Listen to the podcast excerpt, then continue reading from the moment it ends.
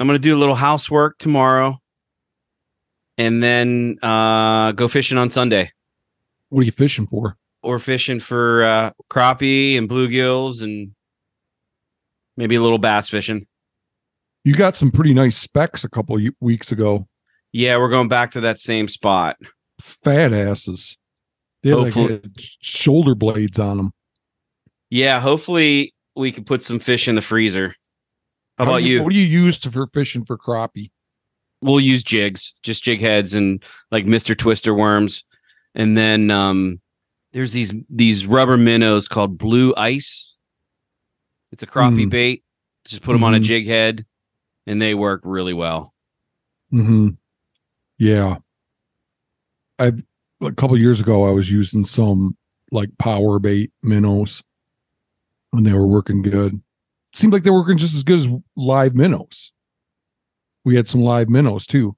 Yeah, we'll use live minnows. It almost, the, this blue ice almost works better than live minnows. Mm. I, I think it does work better than live minnows. Not Man, almost. I love watching a bobber go down.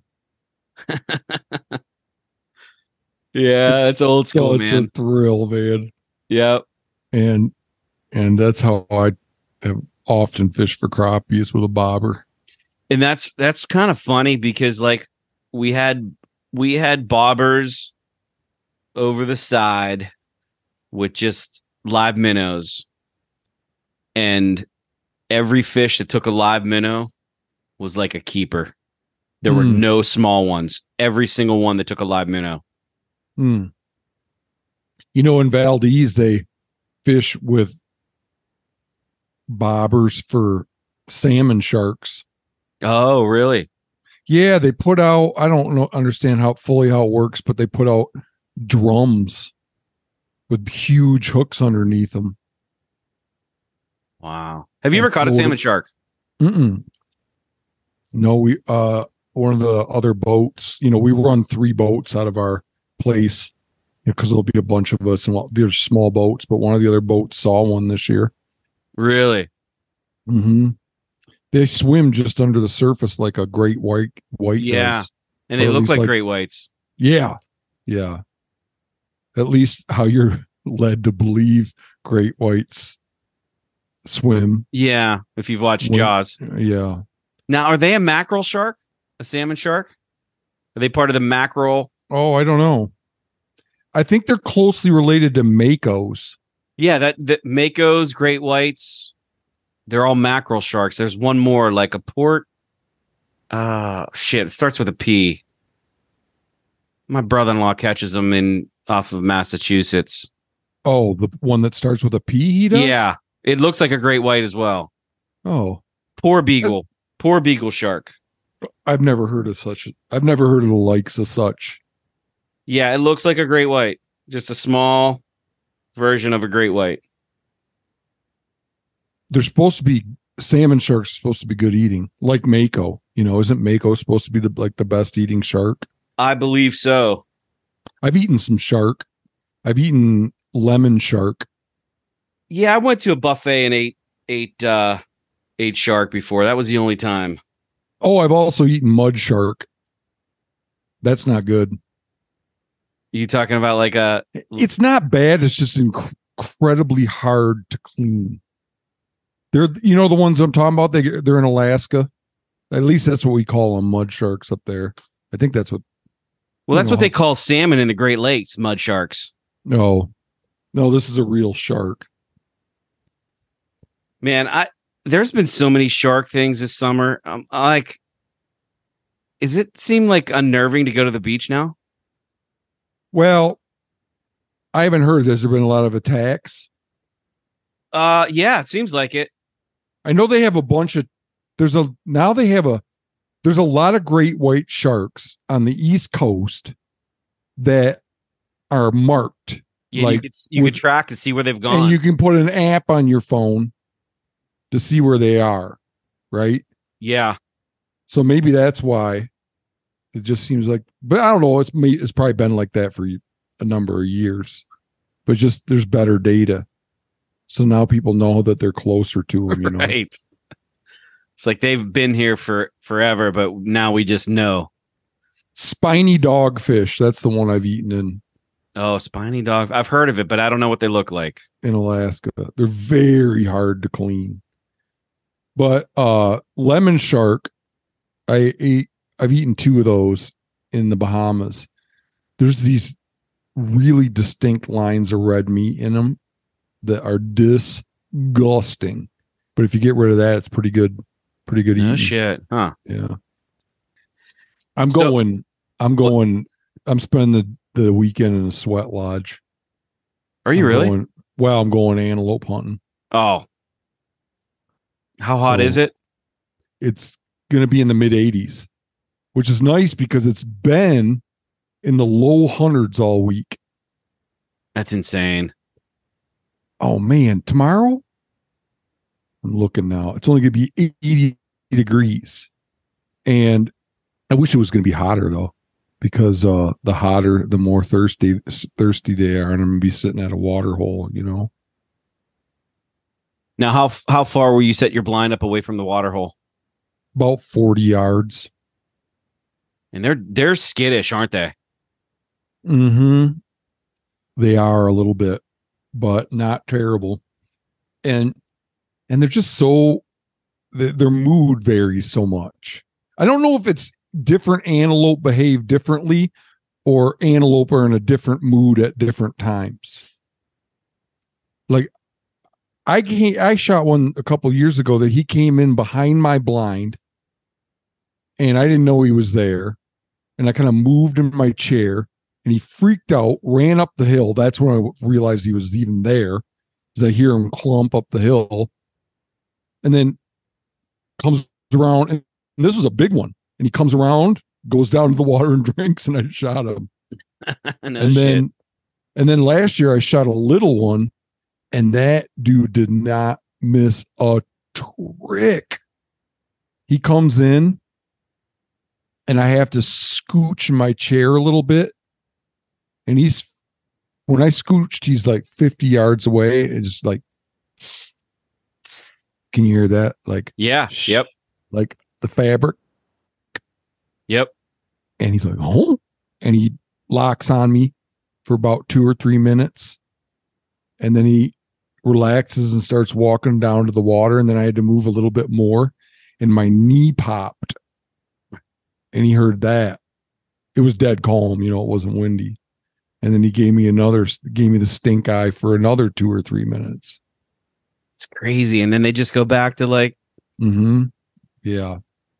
Yeah. They're a fun animal. I, I hunted them last year in Colorado, and it was, I was putting a stalk on, and I was like, um, walking or crawling through this like high grass. As we're getting closer, we're just get, about to get in rifle range, and the silhouette of a coyote goes through the grass. It was it was so like picturesque, you know, like you're out on the plains of Africa and you see these predators stalking through the grass. It was just like that. It was pretty mm-hmm. cool, but it screwed me up, and I didn't get a shot at the the antelope. Oh, he freaked out at that. The antelope saw the coyote and did not like it. I, oh. I don't think that they were alarmed that there was a coyote there as much as they were alarmed that the coyote was in high grass as well. Oh, yeah. And they were just really uncomfortable with that. They they couldn't keep track of them good. Yeah, yep. So uh, we have a podcast coming up. This is going to be tacked onto the front of our next podcast. That's what we agreed, right? And yes. This is a, and yep. The next podcast is going to be about public access programs in the state of Wisconsin. There's there's several that we talk about on the program on the podcast. It's kind of complicated and hard to keep track of them all. There's something called Managed Forest Law, Managed Crop Law. Those programs are tax give tax breaks to landowners for doing conservation work and, and allowing public access. You get more of a tax break if you do, if you do, if you allow public access than if you just do the conservation me- measures. Uh, so we get into all of that. Plus they have uh, their Voluntary Public Access Program, which is funded by the Farm Bill dollars, the V P A HIP dollars. Yeah. And and that, they just had that announcement, right? Yeah. So you you looked into that a little bit. So they being the federal government. Yes. And these are funds that are administered by the Natural Resource Conservation Service. They're federal dollars, and they they give grants to states. States apply for these federal dollars, and then they use the money to compensate landowners for allowing public access and uh, for doing conservation work. V P A, in the Farm Bill, it stands for Voluntary Voluntary Public Access Habitat Enhancement Program. And right now there's deliberations going on in the House and the Senate. I don't know, it, one or the other or both, about what the funding level is going to be. Yeah, they're proposing one hundred fifty million dollars over distributed over the next five years. Is that uh, how often the five the Farm Bill comes up? Up is every five years? I'm not sure, but this aspect, the the V P A has, this is the third time it's come into play. In the last two funding amounts, or the, the previous funding amount was fifty million over the how last much? fifty million.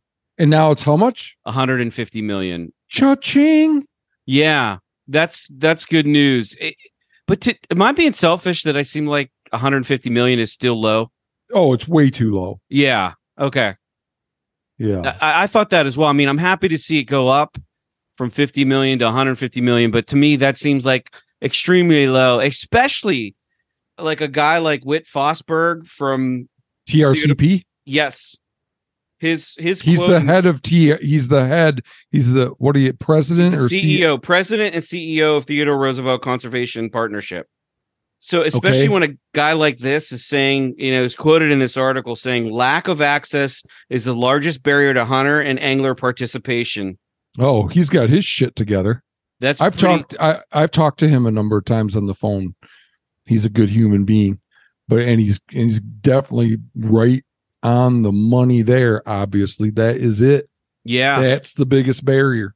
And hopefully others start following suit. That and a lack of elk boot camps. We need more elk boot camps. Right. That oh, and... it, the Farm Bill does get renewed every five years. I just so this this must be for the whole cycle. Yeah. I was thinking of you as I was reading this article because there's a bunch of nonprofits that are really behind this, and not to take this into a dark place, but Pheasants Forever, Um, National Deer Association, they're all pushing for this, B H A. Which is good. B H A, yeah, which is yeah, good. I'm, I'm not because then when it passes, they can all say that they're the ones that got it over the finish line. No, yeah, uh, that's that's a nihilistic viewpoint, ma'am. Good for them. Yeah, good exactly. for the nonprofits what? for standing up. Yep, but it should be one one point five billion. Exactly. They have this Hunters and Anglers Priority Farm Bill, the Agriculture and Wildlife Working Group. It's, if you read through it, I'm not going to go through it all, but if you read through it, it's a pretty good outline for for what what uh, what we're striving for. And to my pleasure, there's not one mention of R three in it. Oh, so. Are you supposed to reach out to your congressional delegation right now and express support? Yeah, I don't, maybe it's in here and I didn't see it, but I don't think that would be a bad idea either way. Yeah. Oh yeah. Here's, here's my, an email I got from B H A. The U S D A's Voluntary Public Access and Habitat Incentive Program is the only federal program specifically designed to facilitate public access for hunters and anglers on private lands. V P A HIP is not only widely recognized as one of the most effective public access tools in the United States, it also helps landowners improve habitat stewardship and incentivize and incentivizes restoration practices that benefit fish and wildlife. The upcoming Farm Bill is an opportunity to reaffirm and even increase our invest, investment in V P A HIP. Last Friday, and this I just got this email a few days ago. So last Friday, the, the Voluntary Public Access Improvement Act was introduced in the House of Representatives by Representative Debbie Dingell of Michigan and Dusty Johnson of South Dakota. If included in the Farm Bill, this legislation would reauthorize the program, increase funding from fifty million dollars to one hundred fifty million dollars over the next five years. A Senate bill led by Senator Steve Daines and Michael Bennett and Roger Marshall. Yeah. Uh, do you know Daines that Steve from Montana. Daines? Yeah, he's one of our two senator yeah. senators. Um, uh, th- so those and the other th- the other two senators there from Colorado and Kansas was introduced earlier this year. Doesn't go into what the difference in their bill is. V P A HIP operates by extending competitive grants to state and tribal governments, grants that are used to incentivize private landowners to voluntarily allow public access. The Voluntary Public Access Improvement Act would triple the impact of this popular and widely utilized program, since most sportsmen and women cite insufficient access as our biggest obstacle to getting a field. The, the impact of this increase would be incalculable. Want to do more? Join B H A today and become... Okay, they just want you to join their organization. They don't say anything about contacting your congressional delegation, though. But anyway...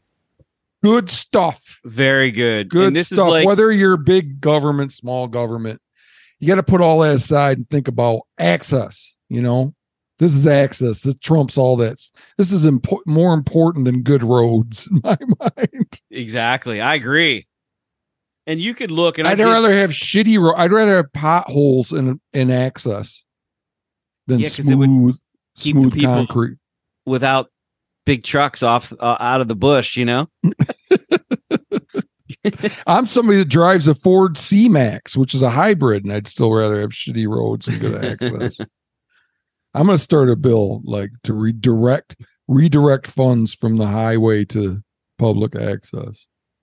And if you look, which I did briefly go through these, you could see the states that are getting money and where they're spending it and how much land they've They've accumulated, and this is I'm interesting to, to hear about Wisconsin's program, because I've reached out to Pennsylvania's program, and like for example, Pennsylvania has received like two point two million for this program and has added one point five million acres of private land. But I what? think I was Dude, there's one point five million acres of private land open to hunting in Pennsylvania. Ah, man, I think so. That's a lot. Let me because, look. Like Kansas, it's one point two million. And I thought that was the second most after Montana. Okay, then I might be wrong here. You're talking about private land? Kansas yeah. has one point what? one point two million enrolled in their in their W I H A program. And Wisconsin has forty thousand enrolled in their through the V P A there for everything, and then eight thousand just for turkey. You can only hunt turkey. Okay, this is this is Google. Um, I I could be wrong, so if I'm wrong, someone will reach out, right? But this says the Pennsylvania Game Commission recognizes this important relationship and created the first hunter access program in nineteen thirty-six. I didn't know that. We currently have thirteen thousand landowner cooperators on three million acres of private land. Oh, really? Yeah, man, we gotta we gotta get somebody on from. I tried. I know it says it says the Game Commission continually strives to improve the hunter agency landowner partnership. Three million acres, according to this, And I think that that said through this program previously, they've added one point five million. I could be wrong. I just read it once. But what I was telling you was it, it. What's the name of the program? It's the Hunter Access Program. Okay. But I looked into it, and and I think I told you the story, but I'll tell it real quick. So when I when I looked into it, I saw the there's a map. It shows you all the properties that are in the program, and there were some pretty nice properties that are right near my house in my township. And did you know? Had, did you know about them? I did not know about them. No. Oh. And I showed my buddy who has lived out here. He's he's in local politics. He knows a lot of people. And I showed him some of the properties, and he knew the people that own them. He's like, you're. He's like, I don't care what this map says. You're not getting on this property. Oh. And so I called the Game Commission, and they told me, yes, you can enroll yourself in the program, and then you get like. I think they're trying to do more habitat improvements and stuff like that, but you get like discounts on your doe licenses and hunting licenses. You'll get free doe tags to be in the program, but you still have to knock on a door, and they oh. they still have the ability to tell you no. That's weak sauce right there. Yeah. So I'm trying to look into it a little bit more. I made a phone call, and I'm trying to get someone to come on the podcast so we can add to what you've done, Kansas. You've done Wisconsin, you've done we've done Montana, Iowa, Iowa. So hopefully we I'm can about add, to have Utah on. Yeah. Hopefully we could add Pennsylvania. Man, there's a lot of impropriety that goes on, a lot of abuse. Even with the block management program, there's some of that where they're enrolled in the program, but the, you know, You, you you somehow they're always full. Sure. You call them and they're always full. Yeah. Hey, and, stop by and, and sign the book so we don't have to. Well, it's no, it's that they are in the program, so they get reimbursed for letting their relatives and friends hunt. Yeah, that's shitty. Yeah, Th- that's real shitty. I mean, there's enough people. That's like I don't want to. I don't want to focus on the. People are doing it wrong. We're doing it wrong because there's a yeah. lot of people that do it right. Uh, Our block management program is a wonderful program. It's just like anything. There's going to be people that abuse it. I think block management. I, I wish state. I, I wish it was just across the board. Every state. Every state adopted it. I'm feeling good about our, what we're doing now. You know, I guess I'm thinking of it. This is, you know, if this proves popular, then maybe we. The sportsmen get behind it, and and we come all all come together, and we start to have some political power. Yeah, I think there's there's you know the more you get involved in this, and the more we talk, and the more more people jump on Hunt Quietly, and now Hunters for Access, the that program and that organization, you realize that this is big and it's growing, and I think it's going to be bigger than we've ever expected, personally. There, there's a, I mean, there's a huge difference between the reception that the Hunt Quietly ideas get and the Hunters for Access. It, obviously, there's nothing, there's nothing controversial about Hunters for Access, and and so you know, with Hunt Quietly stuff, there's some people that just love it and some people that hate it. But I mean, there's people that reach out to me all the time about the Hunters for Access stuff. There's now I've been. For some reason, Minnesota is a state that I get contacted from quite a bit. And now our collaborator, um, Evan Curtin, who lives there, he yeah. has seven, he's had, I've directed, seven people have been directed to him now that want to start a chapter there. Oh, that's awesome. Yeah. And I think, I think there's going to be at least one more chapter in Montana by the, a year from now, probably two. So, yeah. If anybody's a- listening and wants to start one in Pennsylvania, I, I will gladly be part of that. But I'm, I'm like, oh, dude, you're doing enough. Yeah, I'm be a part really, of it, but you don't, you don't, you don't need to be leading it. Yeah. Uh, strapped for time, but I will jump in as much as I can. So if if you're in P A and you want to start a chapter, reach out, man. Yeah, yeah, and uh.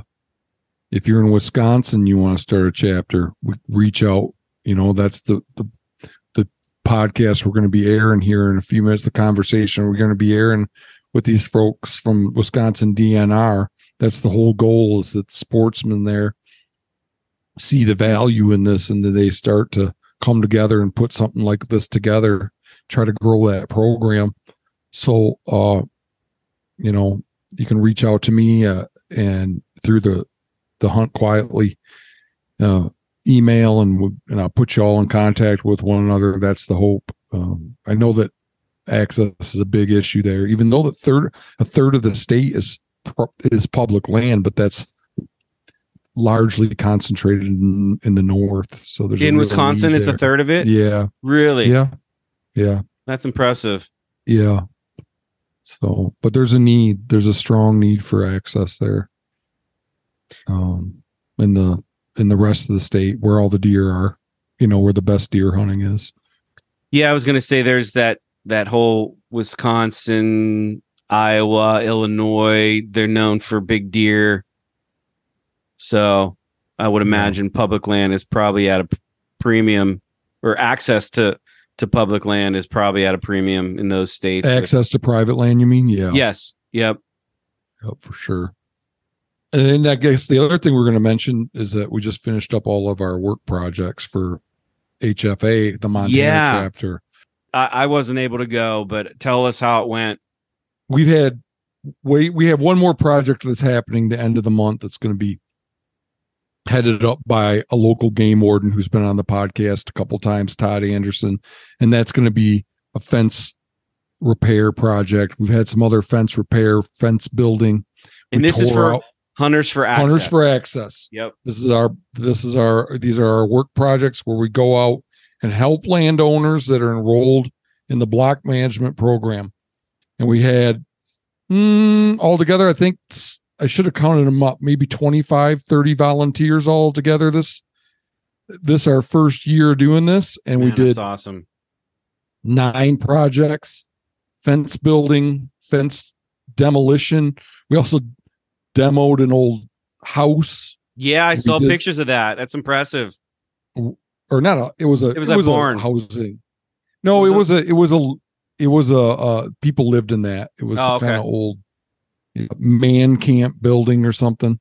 Okay. Uh, we we did some yard work for an elderly lady whose husband had passed away recently. We did some scouting for invasive weeds for leafy spurge on a ranch, so that the rancher knew where the patches were and could spray them and keep them from spreading. I think I'm forgetting one or two, but those those were the Th- those were the main sorts of things that we were doing. And you were saying you had people coming from far and wide, right? From, we had people from Washington and Colorado and all parts of all over Montana.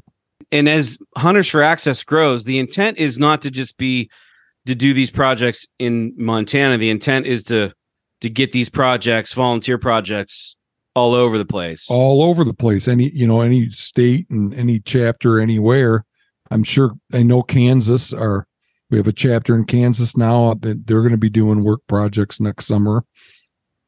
And, and, uh, yeah, that's the hope, is that we can figure out ways to support people that want to do the right thing and, and allow public access and kind of try to mitigate some of the bad hunter behavior, you know, and show yeah. some appreciation.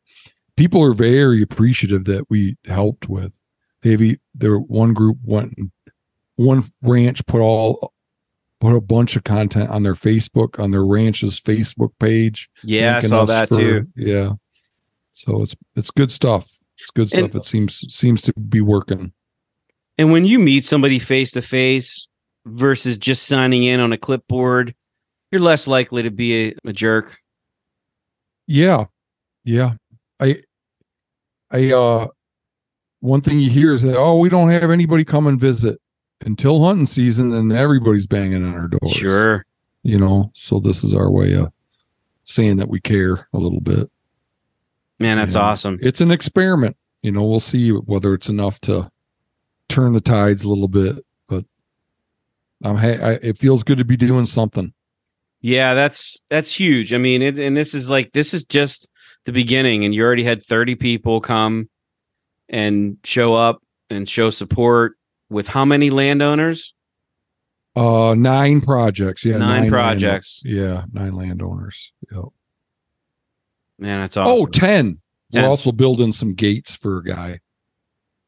So that they're gates that, because he's he doesn't like land uh, hunters crawling over his fences. So these will be gates that uh, it's where people can walk through when they're hunting. I would imagine gates and fences are probably going to dominate some of the projects. Yeah. Right? Oh, yeah. There's just always fencing work to be done, you know, and it takes a lot of hands. Just clipping those wires on is hours and hours uh, on a on a mile of fence. It's yeah. It's I don't know how they do it. Hours. I don't know. A hundred man hours to clip a mile of fence, probably four strand barbed wire. That's I mean, crazy. Yeah. It is. It's just. And by the time you get the perimeter task. Done, you got to start again, because where you started is probably needs needs repair. Yeah, right. Like the Mackinac Bridge, you know, the Mackinac Bridge in Michigan. No, I don't know if it's still this way, but my whole childhood it was. I think it still is. I think I've heard this re- recently that still that they their painting crew just goes from one end to the other and then starts back. Jeez, it's a five mile long bridge. You know. Oh wow. So yeah, they're just Five always. Miles.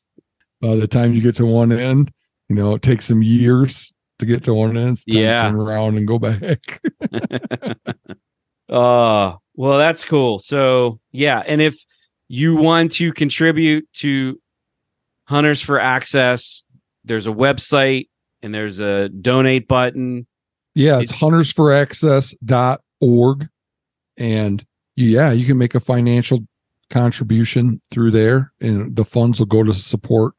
Right now there's only two chapters, but they'll go to support all the chapters, and, and that's one hundred percent one hundred percent all one hundred goes back to yep. appreciation gifts for for farmers and ranchers, other landowners that are enrolled in programs that allow the sportsman access. And we've had we we've put that we We finished that website in, in back in March.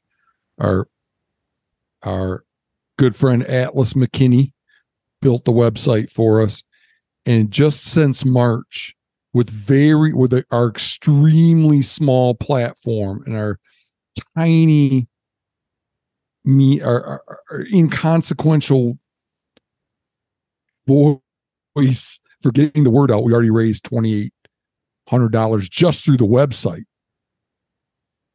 Yeah. So I, that gives me a lot of hope. That's like not approaching companies and asking for donations, which we're going to be doing a lot of this winter.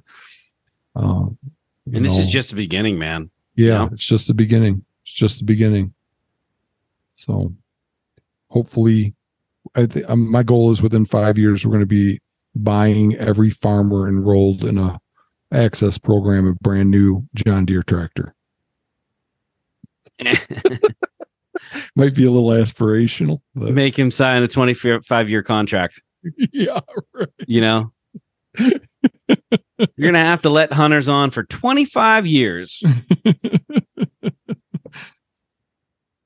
All right. Is there anything else? Yes. One more thing. I am listening to your Pope and Young speech that you did this past spring, and that is going to be published on the podcast. Oh, sweet.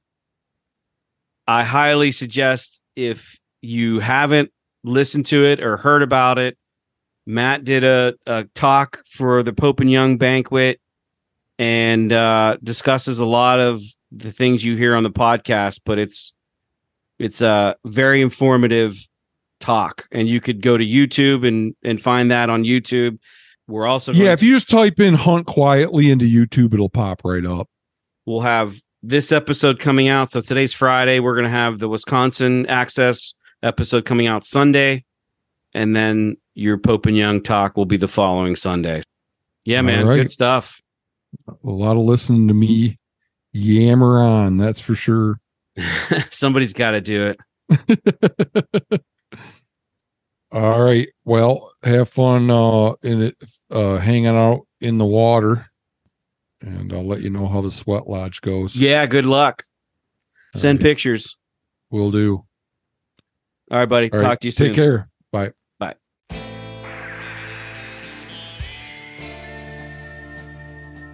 This is the Hunt Quietly podcast. I'm Matt Ranella.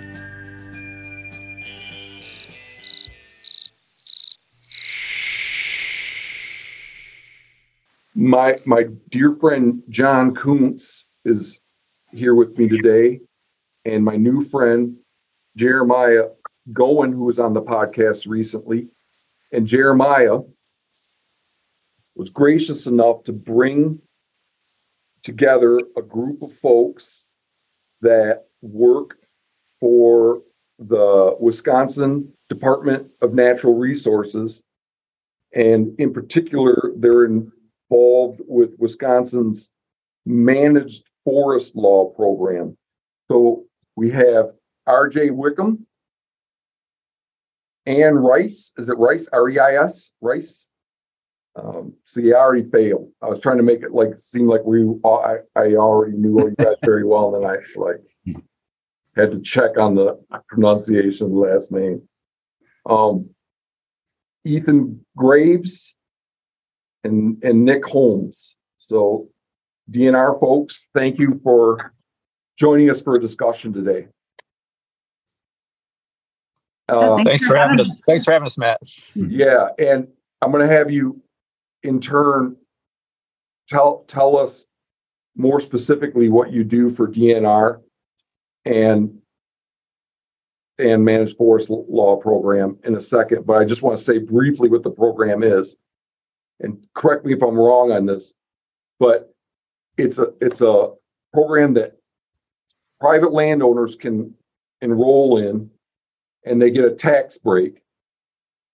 It, and in exchange for that, they institute some conservation me- measures typically, and in some cases, they allow some public access. Is that, in a nutshell, an accurate assessment?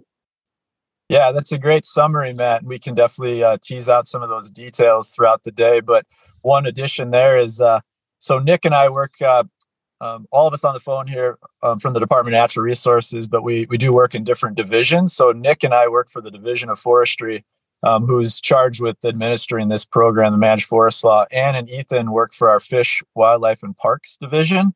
And they have two two other programs that they'll be discussing as well. So um, it's a great opportunity for us to share all of the private um, land programs that are open to public access. Oh, goody. So there's two more. Two more. And actually, I'm, I'm going to mention one more as well, that uh, the Division of Forestry. So we, we'll have a total of five. Yeah. So, so do, do those programs cover the whole state, or is it pretty much specific to any one part of the state? They actually do cover the entire state, but um, yeah, we can definitely talk about some of those details as far as, you know, where we see some of more of the um, the larger blocks or, or more concentration of is, those acres. Is participation pretty wide throughout the state, or is, there seem to be more? I mean, you, you mentioned there's some pretty good sized blocks, but like, is there a lot like uh, down in the La Crosse area or the Madison area or or uh, up in the Superior area? Sure, sure. At least for the Managed Forest Law and the Forest Crop Law programs, it's really going to follow uh, more of those rural areas, um, areas that have larger blocks of, of forest land. Um, our, in Wisconsin in particular, our populated area is really that southeastern corner, um, Milwaukee extending kind of northward and, and northwest. But um, really, I think for both programs, I don't want to speak for Ann and, and Ethan, but uh, for, for at least the, the forestry programs, they are distributed across the entire state, but as you get further and further north, right, more rural, um, we we pick up the bigger blocks. So, R J and Nick, would you guys mind starting out, telling us what your day-to-day looks like, and then after that, we'll have Ann and Ethan do the same? Sounds great. Okay. You want to go first, R J? Sure, I, I can start us off. Um, my name is R J Wickham. Uh, my title is Tax Law Section Chief. And um, I uh, essentially manage uh, a team of folks. It's a, a section of about forty-eight staff. and we're charged with managing uh, Wisconsin's Managed Forest Law and Forest Crop Law programs. Uh, most of my staff are, are all foresters by by trade and degree, if you will, um, um, but they are specialists in that they are, are really understand, are experts in this pro, in these programs, and essentially are helping private landowners to really manage their property. And that's uh, the great thing that you'll probably hear from Nick and I is that every landowner we work with, um, it's still their property. And so we really try to find ways to to help them manage their property and meet their specific goals.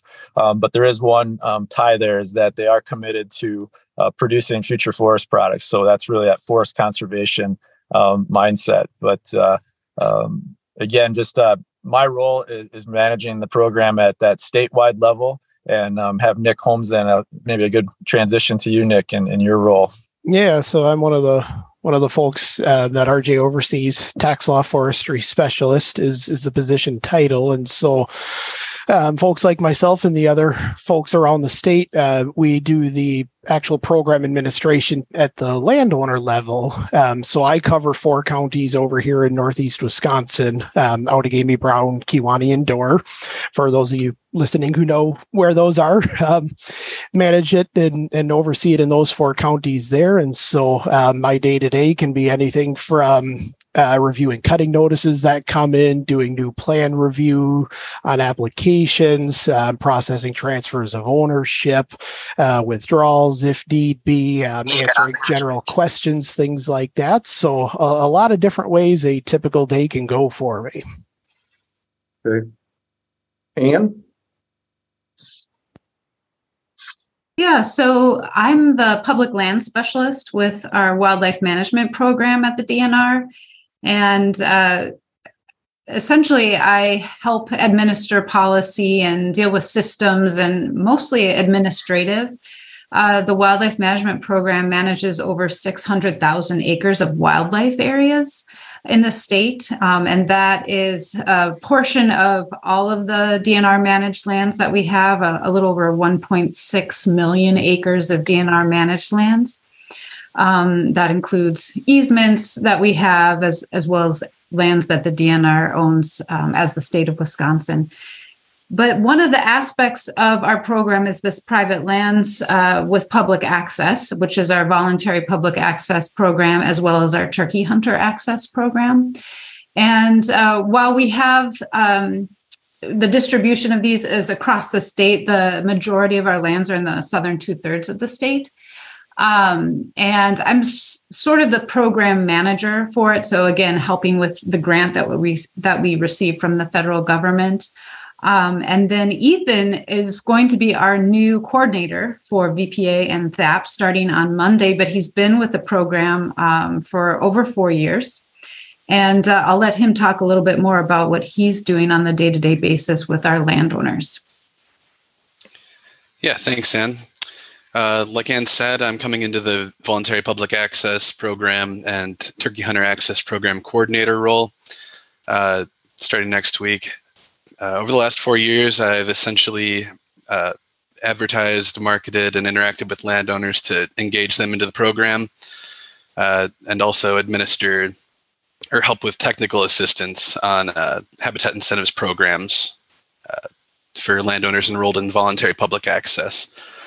Uh, yeah, so a lot of that work is included posting property boundaries, uh, going out and meeting with landowners, stocking survey cards, Uh, and maintaining those property boundaries, as well as advertisement, uh,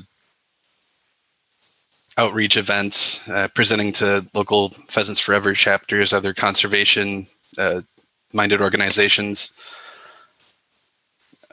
And yeah, so V P A currently, we're standing at about forty thousand acres of uh, leased lands in the V P A program and about eight thousand acres in the Turkey Hunter program, uh, mostly concentrated in the southern Uh, half or two thirds of the state. So yeah, in a nutshell, that's that's what I've been up to. But uh, once I step into the coordinator position, I'll be overseeing. We have four liaisons throughout the state uh, that administer these programs to the to the landowners of the state.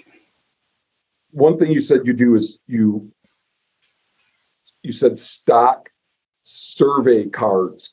I think I know what you mean by that. Could you explain that? Yeah, so we have uh, survey cards that we put in survey boxes at the typical entrances to these properties so that uh, users can fill them out, and they're uh, postage prepaid. They can send them back to us and we get a feel for what they're out there for, how long it took them to get there, where they came from, what their target uh, species or activity was on the property. On voluntary public access properties, they're allowed uh, hunting, fishing, trapping, and wildlife viewing. So there's a, a broad skew of activities that people can be engaged in on those properties. And then on the turkey hunter access properties, they're only open for the spring turkey season. Okay. You find that people utilize those cards a lot, or or, or not? Because I I noticed at the property that I went to here in Outagamie County that um, I don't know if people utilize them a lot. I, I do, because they're important. But do you know? Do people know for, know to look for them when they're when they're on these properties? The locations aren't posted uh, currently. Maybe that's something we could be doing in the future. Uh, It's kind of hard to get a read on how many, like what percent of people we're capturing with those, just because we don't have a closed population of users. But we get, uh, I would say, three, four or more a week trickling in. When there's a new property, then the people are hitting them harder, or uh, maybe it's their first time out there. Those people, I think, are a little more likely to return a survey card. Yeah.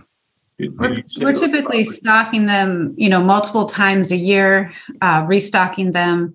Um, we have thousands of records of people returning these cards and have really good data on what they're doing, and um, that they're actually very happy uh, with their visits. ninety-nine percent of the people um, are overall satisfied with their experience on the property. Um, harvesting game might be a little bit uh, less. hmm. um, you know, that's not something that we can really um, uh, sort of factor in unless we help with habitat. But um, it could be yeah. that all the people that don't enjoy themselves don't fill out the card, though. That could be too. That that could be too. But uh, the folks who do send in the cards, they are um, generally happy with the program and their experience. Can you remind me how many how many acres did you say are carte blanche and how many acres are turkey only? Uh, we've got thirty-nine thousand four hundred sixty-seven uh, at our last glance. That's the carte blanche, or that's the turkey only? That's for the voluntary public access. The, that's hunting, trapping, uh, okay. fishing, and wildlife viewing. And then we've got just under eight thousand acres in the turkey hunting program. Okay. Okay. So that, that turkey program, is that centered mostly in the uh, southwest part of the state? Southern. Uh, yeah, so we Buffalo were excluding, uh, I forget what the the northern zones previously were excluded, but in the last uh, grant cycle, we included the northern counties. So we've been uh, starting to get the northern third of the state enrolled in Turkey Hunter Access Program. That's a substantial amount of land in the Midwest. Like out here, we have ranches bigger than that. Um, but right. I mean, we have um, our land base is fifteen percent, um, you know, government owned. Uh, and so public land versus, uh, you know, eighty-five percent is is private lands. Right. So in terms of just for scale, um, you know, if everybody in the state um used our public lands, that would be less than an acre per person, right? Uh, if every uh, unique hunter, um, just a total number of unique hunters had uh, used public lands for hunting, they would have ten acres per person. I so see. In terms of the scale, like, you know, we're a small-ish Midwestern state, um, but we do have a, a fairly good land base for our public lands um, compared to some of the other Midwestern states. Sure. So, so do you have somebody like in your department soliciting landowners uh, to enroll in your programs, or are they just kind of like voluntarily coming to you? That's what Ethan does, right? That's what I was doing. So we have uh, four voluntary public access liaisons, we call them, and they're kind of in the four corners of the state, and all have uh, pretty wide ranges that they uh, target to get landowners enrolled in the program. They oversee the properties within those counties, within their boundaries. So I think it's going to get complicated now, because the next set of questions I thought pertained to one program, and now I find out that they pertain to many programs. So I don't even yeah. know how to begin this, but like I wanted to get a, a sense for the history of the Managed Forest Law program. But then I'm like, no, do we have to get a history of all of these? Like, how old is, are these programs? If somebody's enrolled in it, is there like, does their enrollment last a certain number of years and they got to re-enroll? I wanted to get a little bit of that. So how yeah, do I think, that um, in a way that doesn't take all day? Yeah, sure. I think we'll let uh, the M F L folks go first, um, and we can sort of very quickly talk about the history of sort of this. Uh, we have very different, um, I guess, the scale of the number of acres enrolled is very different, and then the way that we go about administering the program is very different. So I'll let the M F L folks go first on on their history. Yeah, so with the size, uh, I'll give you some size numbers for M F L here too, Matt, while we're kind of on that topic. Um, M F L has currently just under three and a half million acres across Wisconsin enrolled. Oh, dang it, now I'm getting confused. Oh, I get confused so easily. I thought that we were talking about M F L with the thirty-nine thousand and the eight thousand. No, no, that's the, the wildlife programs on there, the V P A and the turkey program. Okay, okay. I, I I thought those were the same thing. So those that's called those are called the Voluntary Public Access Program. Yep, and Turkey Hunter Access to the Turkey Program. program. Mm-hmm. Okay, and then Managed Forest Law Program is something different. To okay. its own totally separate entity. Yep. Okay. Yep. Okay. So Managed Forest Law has just under three and a half million acres across the state currently. John, were you getting all that, or am I just being dense? No, I'm I'm I'm I'm kind of catching it. It's it's kind of hard to sort out because I'm not used to that many programs. I'm just trying to figure out if it's me no, no, or if it's no. these guys. No, no. It, you know, it's clear. I, I don't know you yet, Matt, but I'm going to say it's you. So. All right. Okay. I'm, I, I'm sorry, Nick. Carry on. And and of that uh, three and a half million, just under one million of that is designated as open to public access in there. Okay. So my question real quick is, why isn't all of it?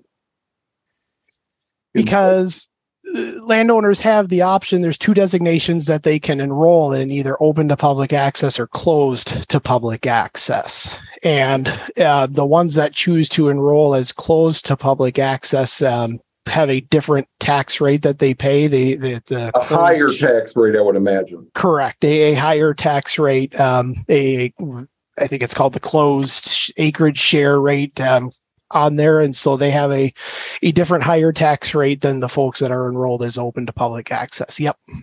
So this guy, I, I must have met, I mentioned on a previous podcast between the one I did with Jeremiah, I think. No, it was the one I did with Jeremiah. A guy reached out to me afterwards and said, it started explaining things to me about the, um, well, you guys call it the F L P, right? Or M F L P? M F L, nope. just Managed Forest Law. Yep. M F L, okay. Yep. So uh, I'm going to try to use that from now on. Uh, so the M F L, he said, has kind of been, from a public access standpoint, has been gutted somewhat over the years. Like, it used to be that you couldn't lease out your land to hunting if it was an M F L. And now you can to some extent. Um, and that, and uh, he said some other things that were like, it's become a little bit weakened from a public access standpoint. Is that so? And if so, how? And I was, he said that it's the Wisconsin Alliance for Forest Owners that's been involved in kind of constricting the public access component of it. Yeah, Nick, I Matt, probably the, the cleanest way, although it may not sound the cleanest way, is to kind of run through the history a little bit. And uh, Wisconsin has a pretty rich history of what we call forest tax law programs. It goes all the way back to the early or mid nineteen twenties. And so in the Midwest, or at least in the Great Lakes states, that's right when we kind of had our, our, our building booms. So the late eighteen hundreds, early nineteen hundreds is when we had our what we call our great cutover. And it's when the Midwest was being built, right? Chicago, Detroit, Milwaukee, Minneapolis. So they needed lumber. And boy, did we have it. But they went right through the whole entire state and they cut everything that they could make lumber out of. They floated it down the, the great rivers that we have in Wisconsin. And it was a shocker. Well, at that time, was it was it deciduous mixed like uh, oak, ash, maple? No, it was mo- mostly pine. Yeah, white white pine. White pine, yep. Same and, as where in my state where I grew up, Michigan. They say before... Right, very similar. Before, very similar. Before it was logged, it was a squirrel could go from one end of the state to the other without touching the ground, just on white pine. But I don't know what he'd eat because squirrels don't eat white pine, I don't think. But not but, not fox so our, anyway. But I give a I give our uh, our legislators and, and constituents at that time kind of a pat on the back because they realized, hey, that's just not a sustainable way to to manage your natural resources, right? So um, they said, hey, we got to do something, and they they. They started looking at, hey, how can we do this and what incentives can we provide to landowners? Um, what we were seeing at that time, too, is, you know, the Great Depression, people were going to their woods and just using it as a as a bank account. And they're just going in and cutting their high dollar trees to, to pay off their property taxes, to pay off whatever they needed to. That wasn't sustainable either. That wasn't sound forestry. Uh, so we saw a really big need there. And, and it, economics was the driver. We had all these this rich forest industry that said, hey, what are we going to do if we don't have any trees to cut? We don't have a business, right? Uh, so that was the driver, is they created the Forest Crop Law program. And that started back in nineteen twenty-seven. And that program required all acreage in the program to be open. And at the time, I, I couldn't tell you what at the heyday what the, the maximum acreage that we achieved in Forest Crop Law. Um, open but it was to upwards. Public access, you mean? And it was all, all, everything that went into F C L was open to public access. It wasn't, okay. You didn't have a choice.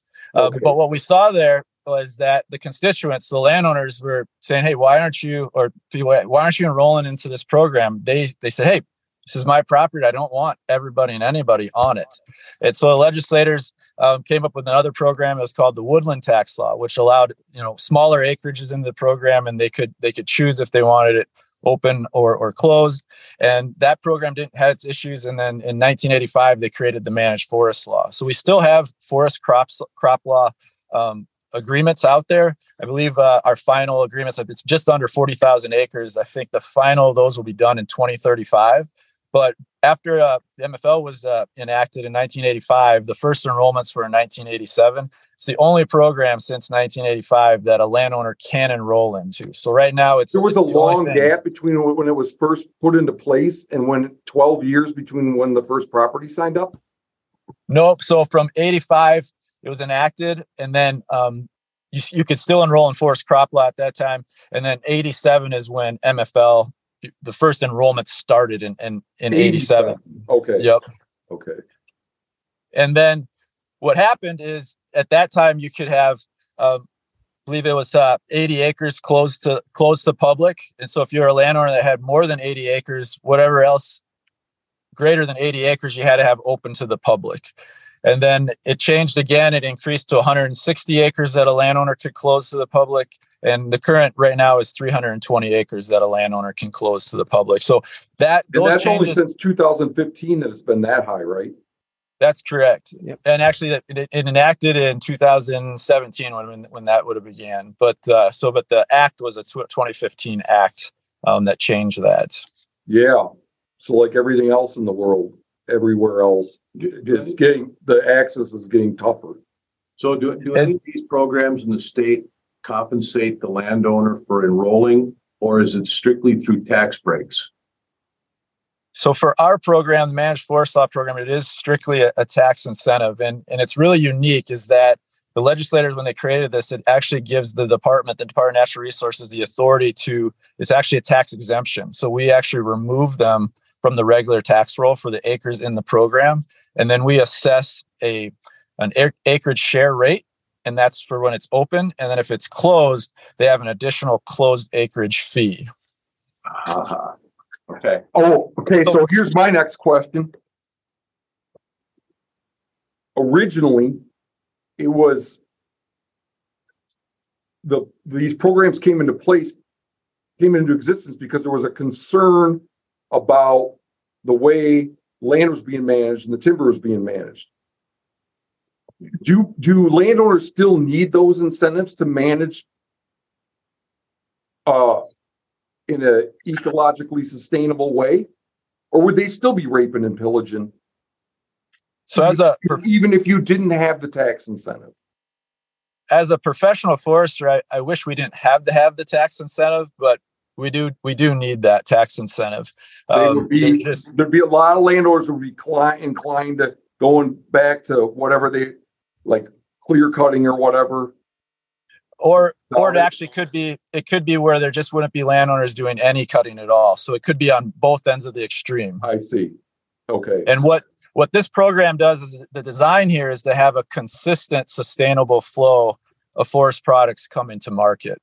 And uh, the way this program, again, because it's a tax exemption, um, it's really got to social, provide that full society benefit, right? And so that public access was one of those social benefits that this this program was was providing. Now, the other benefits is when we practice sound forestry, it's the clean air, it's the clean water, it's the economics, it's the wildlife habitat, it's those all those other things that um, these private forests are providing that are also a social benefit. Uh, so there is that complaint out there that that open access has been declining with this program. And um, do we need to have better incentives? When when we first started the program, there was only a dollar difference in incentives as far as your tax break. Um, now it's it's a ten dollars um, tax break, which sounds kind of silly. ten dollars but, um, per acre dip more if you allow public access. So it's ten dollars. You you you pay ten dollars more if you close it. If so it depends how you how yeah. you look at it. Yep. Which, which is a pittance compared to what they could get to leasing it to somebody for hunting. Potentially, and. And so we, oh, we do allow so leasing in our program. I mean, can't they get like for can't they get thousands and thousands of dollars to lease it out for hunting? Like a like a three hundred acre parcel, you give them they get three hundred bucks extra if they allow public access. But they could get way more than three hundred bucks if they leased it out, couldn't they? Again, not knowing what that rate is, but I, it's definitely competitive. There's other there's other interests there that that would allow them to do that, or or you know, added value to their land and how, how they utilize it. Yep. Um, what do you what do you think, Jeremiah? Based on what you see, would a three hundred uh, would they what would that would that three hundred acres would you make more in your part of the world? You would absolutely make more. In my experience, you would make more. And that was my going to be one of my questions is if you see a, a drop in this program, they keep leaving it because they can get so much more money leasing it out to hunting or, or hunting groups. Um, because, I mean, they can make a lot of money on it. I mean, there's there's uh, an app now called Hunting Land for Rent by Owner. It's like verbal, but it's for hunting. So, I mean, people are making a lot of money off of it. I mean, if you look at some of the properties that are even for sale around here, there's forty acres down the road that's a hundred and some thousand dollars. It's not even buildable, but it's hunting property, so they can charge. I, I, I may have caused some confusion. So, oh, there isn't there isn't an incentive not to enroll in the M F L because actually the M F L, if you have it closed to the public or open to the public, you can still lease your land. Right. Oh. What you have to, but uh, um. Okay, what was the bit about three hundred and some acres? Like, you, you there, there's you three hundred twenty can, acres max that you can close under one ownership. Okay, so you if you owned six hundred acres, you could only if you owned six hundred forty acres, you could close three hundred twenty of it and lease it out. Correct. Correct. And if you did not, if you own six thousand acres, it'd still be only three hundred and twenty. Correct. Okay. Yeah. That you can close and leave. Okay. So right now, uh, R J, you said it's about a third of it that's open to public access. It's it's just under a third. Yep, and that number continues to decline. Um, and as again, it's it's uh, a lot of it. And I appreciate that was one of your questions, and one thing that I think all the programs here today would like to talk about just hunter interactions on these properties as, as a potential option, you know, opportunity and to in, increase private landowners to allow more access. A lot of times that's what we're seeing is that they just don't want to allow anyone on there and, and those individuals disrespecting the property. Yeah. So so yeah. so so so we're we're right back to poor to poor hunter behavior is one of the reasons why the private landowners are pulling their lands out of the out of the access program. Yeah, yeah definitely from, say it's one. Yep.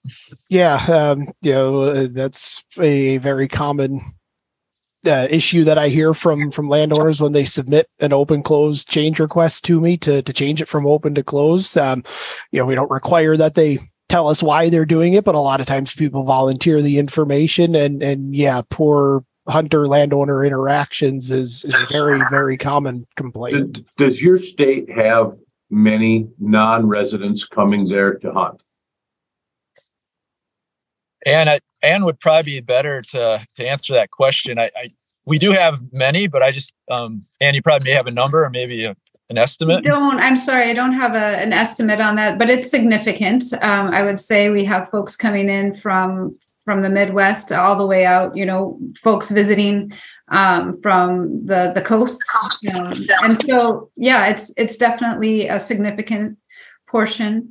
You know, for our program, it's definitely different. A lot of people disenroll from V P A, and these are very short-term leases. So M F L, uh, they're like twenty-five years, right? You're enrolled in it for twenty-five years. Either with, twenty-five or fifty, yep. Okay. okay. And then with, with V P A, they're three-year leases. So they're temporary. They're short-term. People can come in. They can open up their property for a certain length of time and then disenroll if they want or continue with us.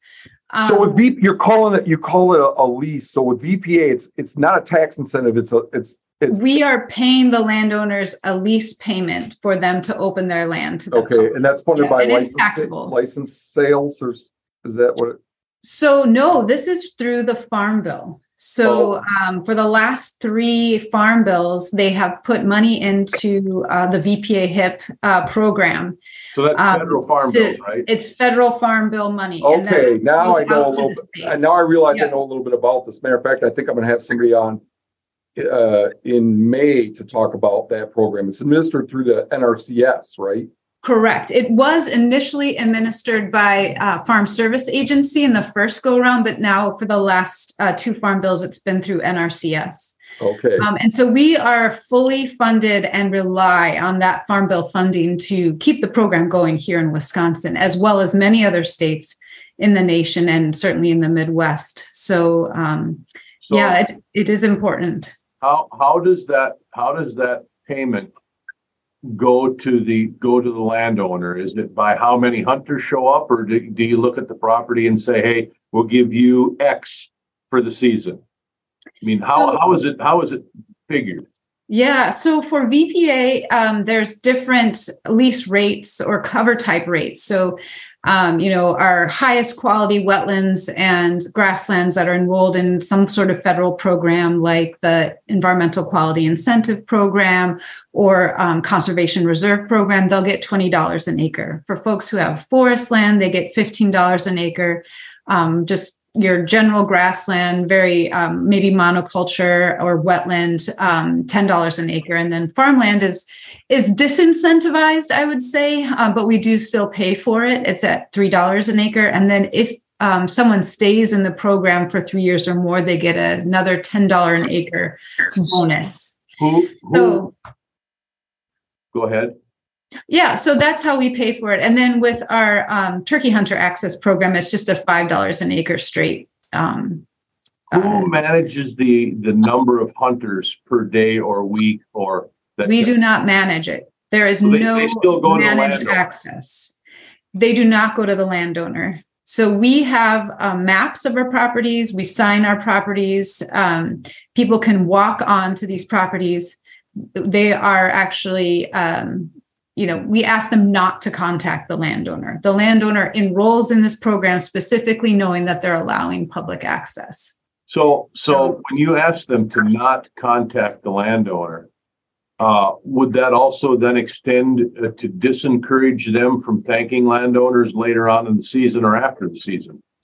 That's a good question. I know that when people, the people who send in our surveys are always very grateful for um, to those landowners, and we'll often write that on the survey cards, that they are really grateful for the program and for the landowners enrolled. Yeah, yeah it seems like it'd be nice if, if even if you really wanted to keep that in place, you could have them say, send us like, send us Christmas cards that intended yeah. for the landowner. Yeah, so, right. so, so, so our access group actually encourages uh, hunters to sign up, and and we offer uh, uh, work days, if you want to call them that, where we would go help with fencing and or. This is what he's talking about is Montana Hunters for Access. Which yeah, we're going to talk about in yeah. detail in a minute. So yeah. okay. okay. Um, yeah. Before we before we attempt any forward moves, I want to just very briefly hear about these other programs.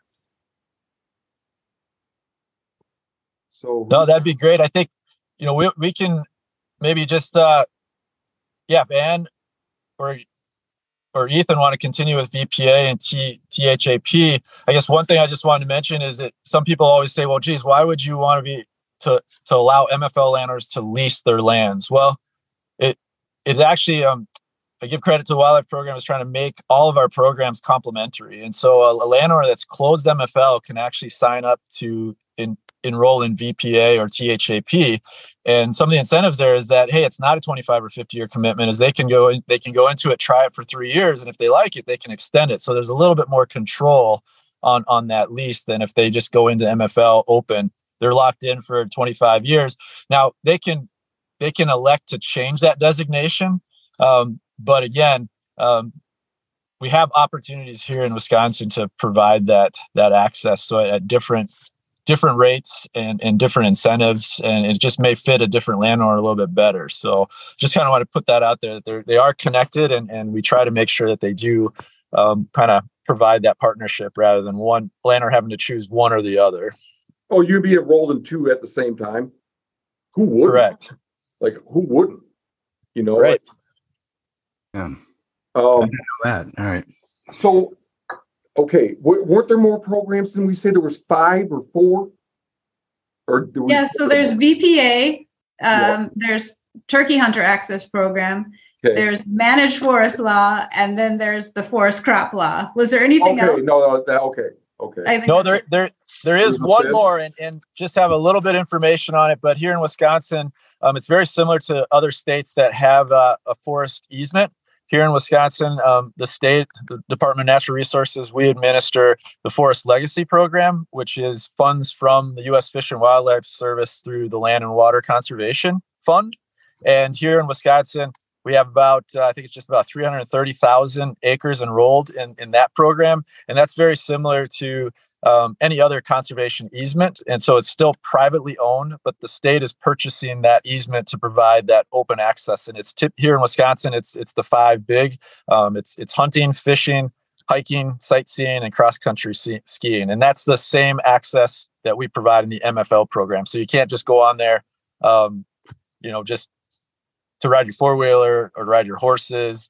Um, it is restricted on on what um, a recreational user can can can do on these properties. Okay, so that's like an easement where the, the landowner maintains ownership. He can still grow crops and and and harvest timber, and but he allows the big five.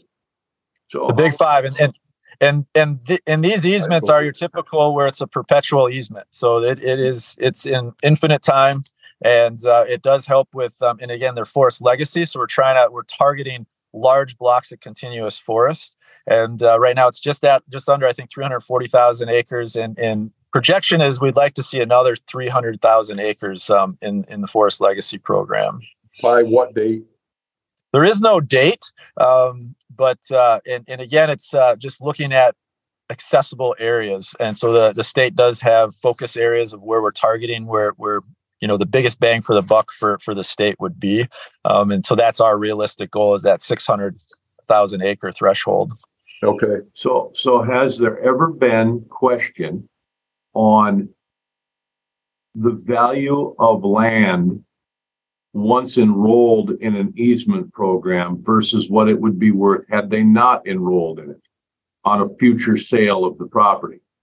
Oh, absolutely. It's it's definitely a, a big factor for, for the current landowner at the time, but also looking long-term down the road about the value of that land. So it, it's definitely, um, especially when the state or any government is looking at purchasing easements, it's definitely a, a hot topic, um, you know, as far as what that's prevent, potentially limiting that, that specific land in the future, right? Um, maybe development, um, but that's definitely one of the, the tenets of these easements is to prevent development in the future and maintain it in forests. My wife, her ranch is in a, her family's ranch is in a nature, is in a nature conservancy conservation easement, and she often, like in an offhand way, says, "Yeah, it's four thousand acres, but it's not worth anything because it's in an easement." Hmm. Uh, it it, it, it does. Humanity, it's worth more. To humanity, it's worth more because it is in an easement. So, um, okay, so. I want to make sure there's no more hanging chads before we go into the what can the sportsman do to support the program component of the discussion, where we're going to talk about what we're doing here in Montana.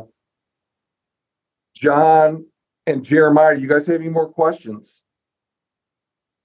Um, I guess with you went into the abuse of property a little bit. Um, I would think that would scare a lot of people away. However, I mean, there's bad people everywhere, but what...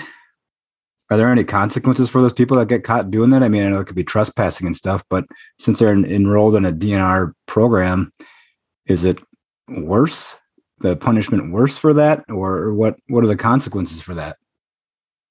So there isn't much that in, in some of those cases that goes back to the landowner so much as punishment, but it does uh, get elevated to law enforcement. And, and so those enforcement, if if there's trespassing issues, don't actually, I'm not the one out there going doing anything like that. I don't have law enforcement credentials. It gets referred to to the sheriff's office and the wardens there, mm-hmm. um, and really goes more towards the offender. The, the offending hunters out there are the ones that that get that more so than the landowners. Um, if there are issues with landowners restricting access or, you know, um, restricting activities out there, because much like the V P A, um, we, the, the, there's the hunting, fishing, hiking, cross country skiing. You can't restrict access out there.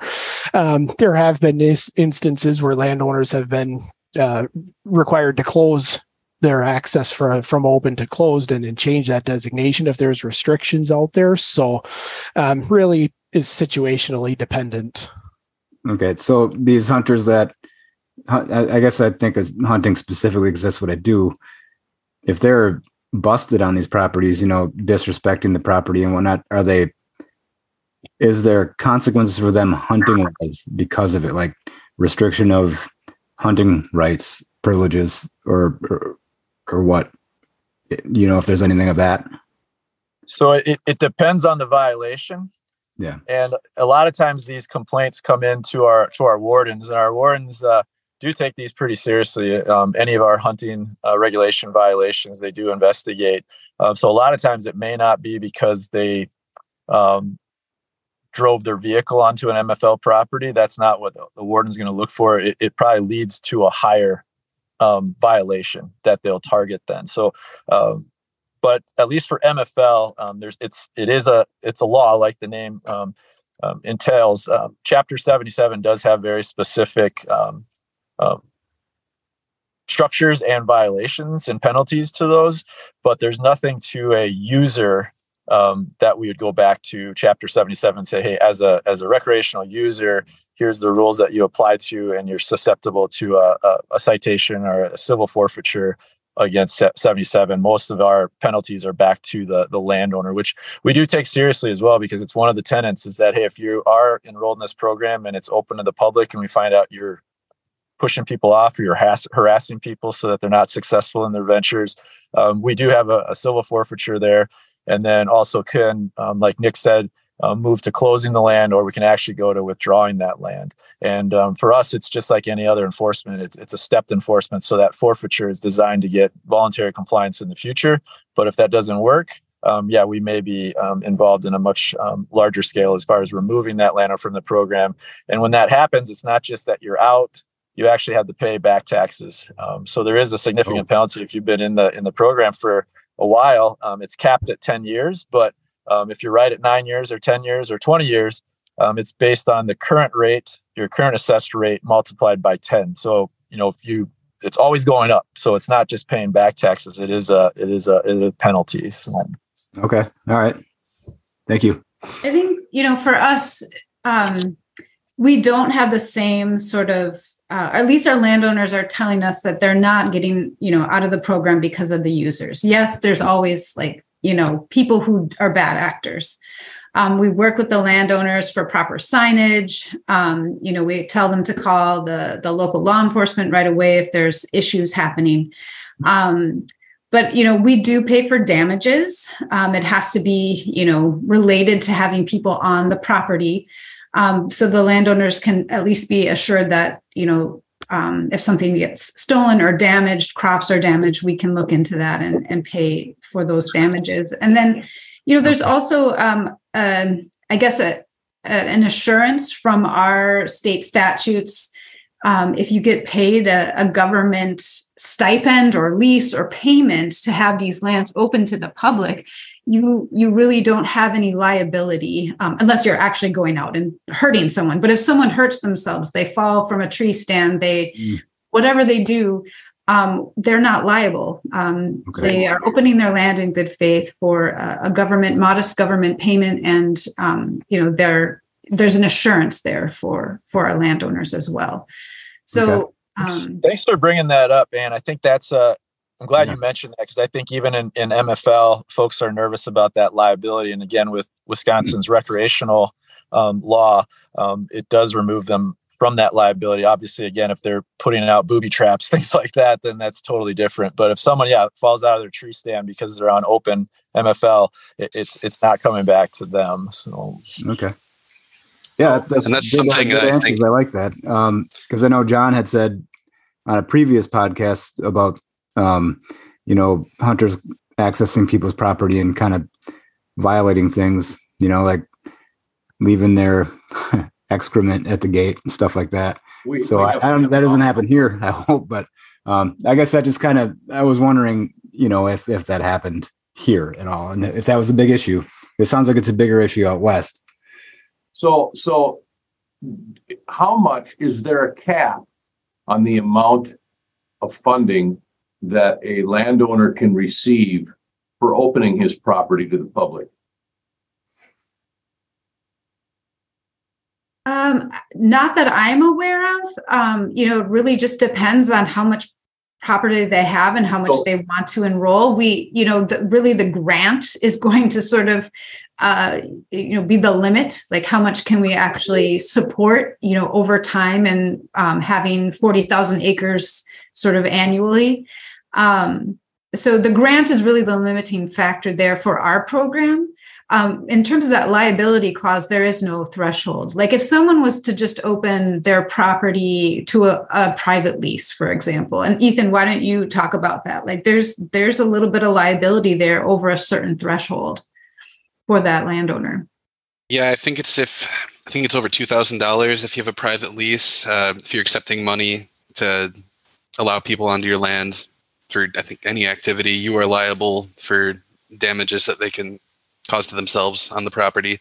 So that's uh, something I think these programs really have a leg up on the private lease market with. You're saying, okay, if I'm a landowner and I got, and I'm enrolled in, in M F L and somebody falls out of their tree stand, there's no way I'm going to get sued. Um, but if I'm the same landowner and instead I've leased my land out to a hunter, and that hunter falls out of the tree, then I'm liable to up to two thousand dollars. Is that, am I understanding that correctly? I think if you're accepting a payment over two thousand dollars, I, I might be a oh, little okay. off on then, that. Okay, then you. But but so yeah, you're, you're going to need liability insurance. Way more than the two so, grand. If you're not properly insured. I, I asked my question because out here we base our payment to the landowner on what they call hunter days. So example might be if you had ten hunters on this piece of property at a dollar a day, they're going to get ten dollars. So that I mean, that's just a, that's just an example of how it would work. But you guys are, are paying per acre enrolled. So yep. they, they know what they're getting up front, where our guys out here at the end of the year, they look at the sign-in slips and, and you may get more this year than you did last year. It's based mm-hmm. on how many hunters showed up on your property. Th- that's, yeah, why, that's, that's why I asked that question, because to me, all of these programs would be far more successful if they could compete directly with what outfitters and lease companies could pay, so that if we were all on the same playing field, uh, then it's just a matter of choice for, for a landowner. And, and I love the idea where if you're going to lease your land and accept more than two thousand dollars in that example, uh, then, then, then the landowner can now become liable for things. Uh, so that, that's just interesting to me how that works. So, so out of all of your people uh, in the state, uh, what's the highest figure that one is getting paid uh, to, to allow his property into public? Oh, gosh. I'm not sure who's getting the most. I mean, it really depends on the cover of that property. Yep. You know, we and have, the size. we have a, a one hundred fifty, sixty acre property, um, in the north that is getting a twenty dollars an acre payment, um, okay. for, for the land. 'Cause they're in the, uh, the wetland reserve enhancement program. So, so, so there's an so, easement, a wetland easement on it. So, so, so your dollar amount per acre is also based on the quality of the land. Right. So clearly, right. clearly you're not going to pay much for a, for an anthill, but you're going to pay a lot more for like a good cattail slough with some pine trees and, and, and, you know, uh, uh, so, so when you look at those to assess a dollar amount, do you look at the kind of wildlife that that, that that land harbors? We look strictly at the the cover type from the satellite view, and uh, whether or not it's enrolled in a conservation, or if there's active conservation happening on the property. On yeah, the you said the lowest land. You pay is for farm ground. Yeah, so you could have like a thousand acres of farm. We wouldn't enroll a thousand acres of just farmland, but uh, that would pay less than, you know, three hundred acres of uh, grassland. That's interesting. Okay.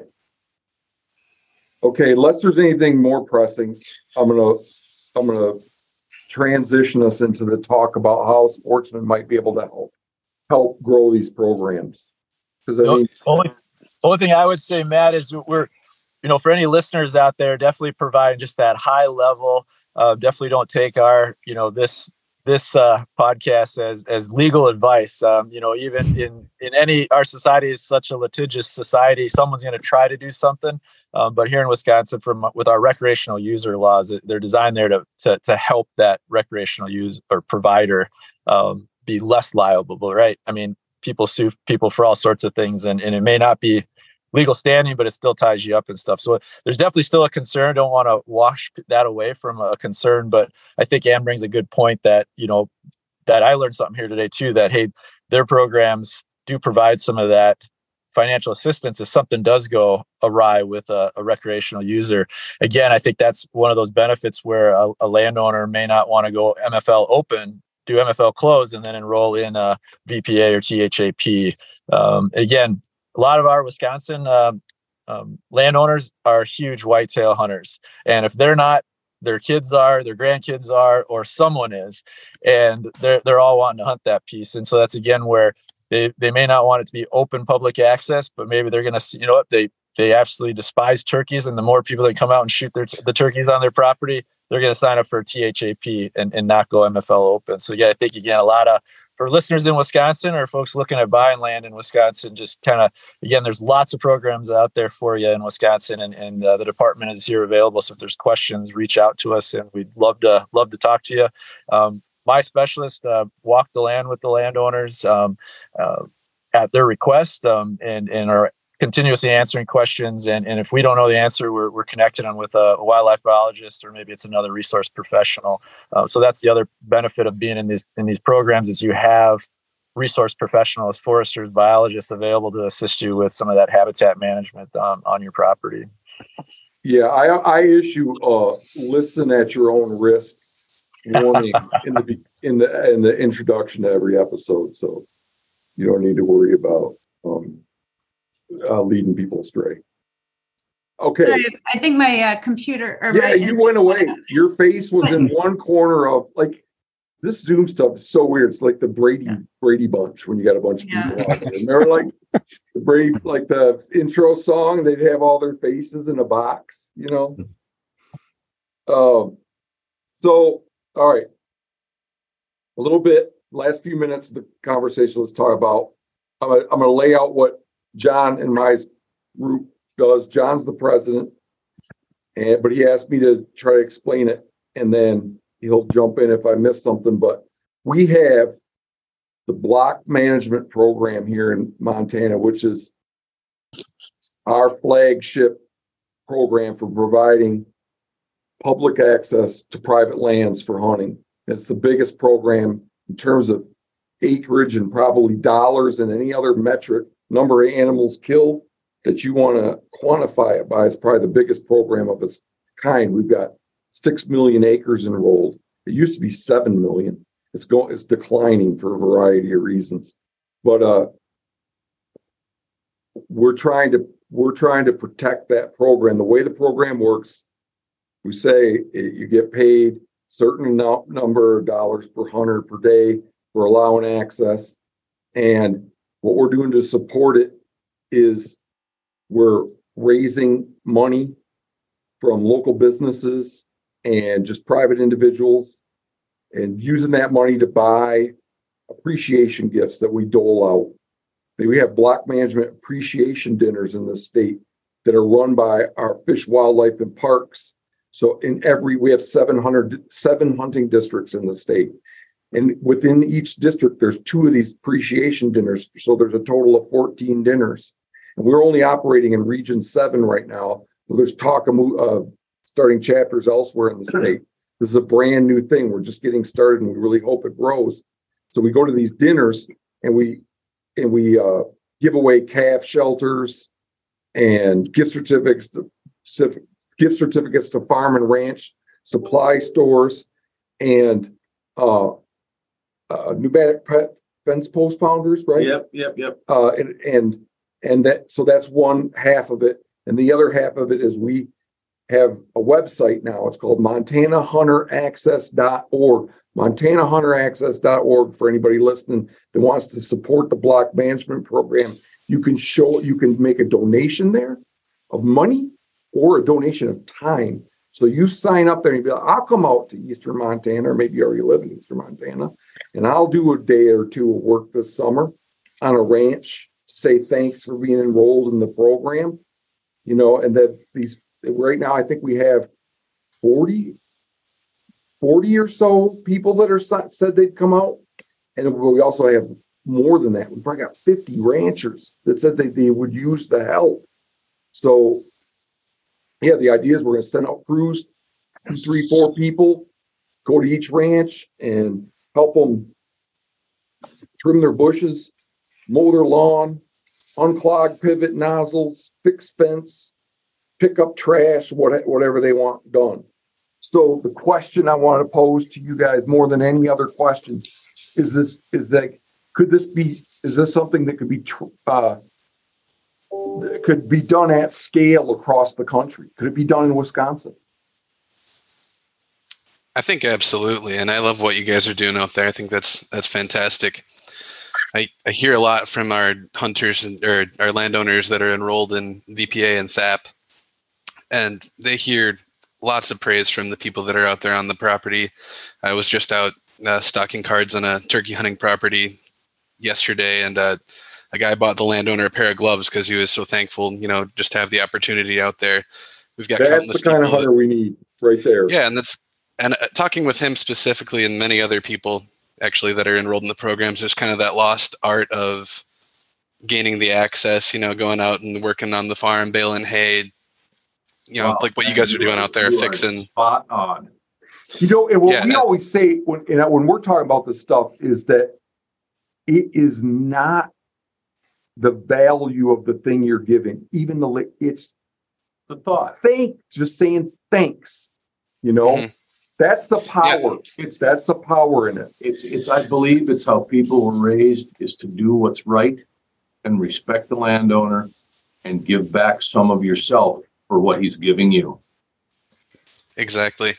And uh, going forward, like what we could do, uh, I mean, I, I really like what you guys are doing, and I think that could be replicated or done maybe a little differently elsewhere.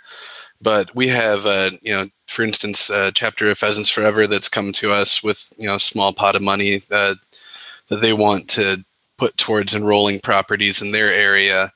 Uh, so whether it's, you know, gifts of of money or time, I think that those are things that could really go a long ways with these programs and uh, expanding the people that are enrolled in them, and also just uh, a way for people to give back to the resource that they're using. Yeah. So if you're a Wisconsin hunter listening to this right now, you know, you can reach out to us at hunt quietly at gmail dot com. Uh, and, you know, we could help you tell, tell you a little bit more about what we've done and how we've accomplished it. We're open to expanding our website to handle other parts of the country, the sign up aspect of it. We're here to throw this idea out there. And so if you're a Wisconsin hunter that's concerned about access, you know, here's something you could consider that's not being done, but could be real, could could, could potentially be impactful. So. And these, I mean, these programs are important because a guy like me, I mean, I I have young kids, you know, um, we obviously, I mean, those life gets expensive. I, I can't be one of them people that goes out and buys private land. So I utilize these these public land properties, and I think they're important. So if we could start something like that here, I'd be all for helping with what time I could give to it in between family and, and studying and work and whatnot. But I think that's important because that did cross my mind last year when I was out on this guy's property almost probably ten, twelve times over turkey season. Is I wonder if there is any appreciation for these people. Like, I just wanted to thank the guy because otherwise I might not have access, you know, um, because everything else is kind of leased up or people just don't want you on their property around here right now. So, you know, uh, they're very important. Yeah, I think, I think what you guys are doing out there is, is really great. Kudos to you and John, uh, Matt. And uh, I think, you know, the hunting community, it's really a small community. I know a lot of us think, yeah, and there's a ton of hunters out there because, right, just that hunter interaction, but really, really a small percentage when you start looking across the nation and across the world. I mean, um, you know, that's one of those luxuries and, and um, privileges that we have here in the United States is being able to hunt and, and unrestricted in that way. But I, I think one, one thing that's important too is that I know we're concentrating on those private access, but I would extend that onto our public lands because our, our resources are thin. And when we have our users are destroying parking lots, and now we're spending time and energy and money on infrastructure repair versus the habitat management versus all those other things. And so I think that just extends across everything that we do, make sure we're, we're leaving a positive image of, of our sport. And, and, you know, when we say we're conservationists, but then someone sees us trashing a parking lot, like how does that, how does that work? So exactly. I think it, it goes across all, all properties that we're utilizing to, to enjoy as hunters. Um, but, you know, it was interesting today. I was had the privilege of being in the field, and I was actually on a couple different M F L properties today. And one was open. So eighty acres open to public access just uh, north of Buffalo County, right? So one of the hot spots in North America, right, to come shoot Pope and Young buck. And uh, here's a landowner that has it open to public access. And uh, what's interesting is because of the hunter use, the neighbors have offered to pay the difference in that tax incentive for the landowner to close it.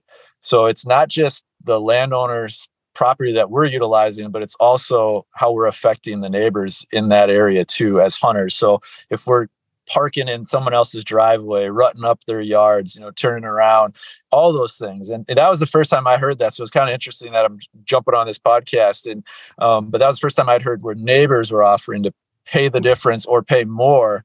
Just they weren't asking to hunt it, but just have them close it so that they didn't have hunters in their, you know, in their rural neighborhood. So I believe that there's got to be a way that somebody that allows public access, that their life is better and has less hassle in it because they do it.